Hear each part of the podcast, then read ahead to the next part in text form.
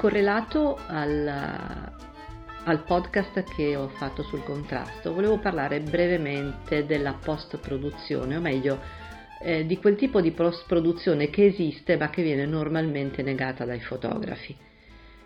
Posto che esistono dei, dei, software piuttosto sofisticati e sicuramente poco conosciuti che ci aiutano a capire se le immagini siano state o meno alterate o post prodotte,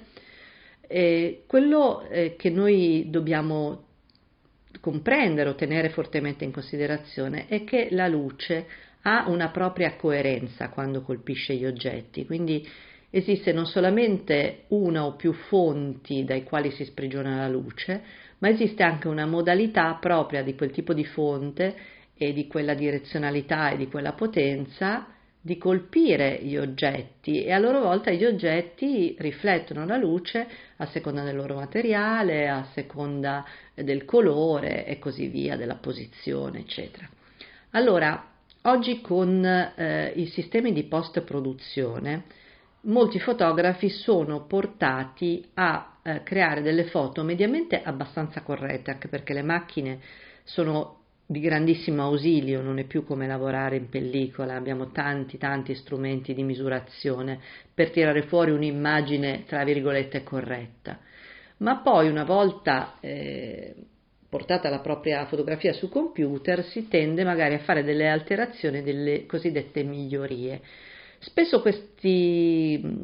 questi, queste opere di post produzione sono fatte perché nella mente del fotografo c'è un, un riferimento formale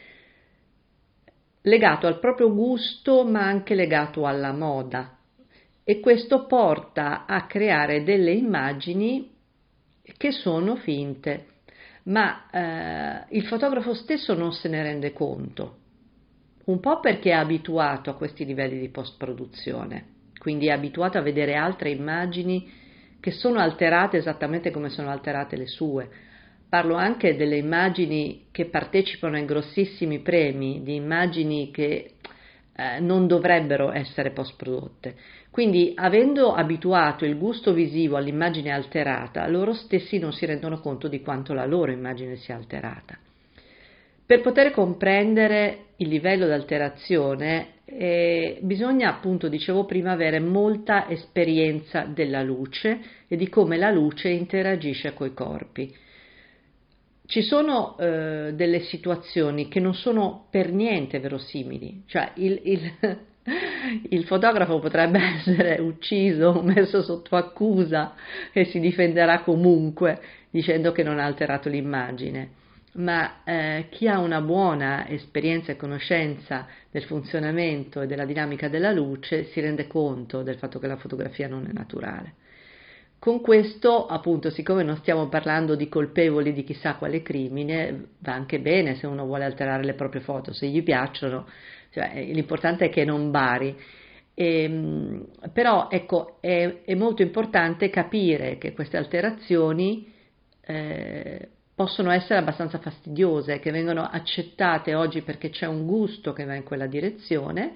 e la direzione è molto segnata appunto dai potenti metodi di post produzione in particolare quelli che ci permettono di aprire le ombre, di fare delle schiarite, di alterare eh, la, diciamo, la, nitidezza dell'immagine, di rimuovere le foschie, eh, di ammorbidire le linee eh, di fare delle, delle, delle, modifiche dell'immagine a colori portandola in bianco e nero con, eh, con, software già predeterminati. Insomma, ci sono tanti tanti modi che ti stimolano, cioè che ti tirano da quella parte, cioè che ti obbligano quasi a, a utilizzare il programma una volta che ce l'hai. Comunque, eh, allora, io eh, non voglio fare assolutamente la purista della, dell'immagine, della fotografia, cioè per me ognuno può fare esattamente quello che vuole. Quello che voglio dire però è che eh, esiste appunto una coerenza sul comportamento della luce e del colore che ci viene data dall'osservazione della realtà e questa coerenza, eh, se non è rispettata nell'immagine, eh, la persona abituata a leggere le immagini, il fotografo che ha molta eh, dimestichezza con la fotografia se ne accorge. Quindi, eh, al di là di questo, eh, non credo che ci sia molto da dire, se non che chi desidera alterare le immagini per proprio gusto o, o per necessità anche di lavoro dovrebbe magari imparare non solamente ad utilizzare il software ma anche a comprendere quanto queste modifiche possano non alterare troppo la realtà perché altrimenti secondo me la fotografia diventa una cosa un po' diversa dalla fotografia, cioè diventa una cosa più costruita a tavolino, quindi sono altre le abilità, altre le competenze, anche altri gli obiettivi.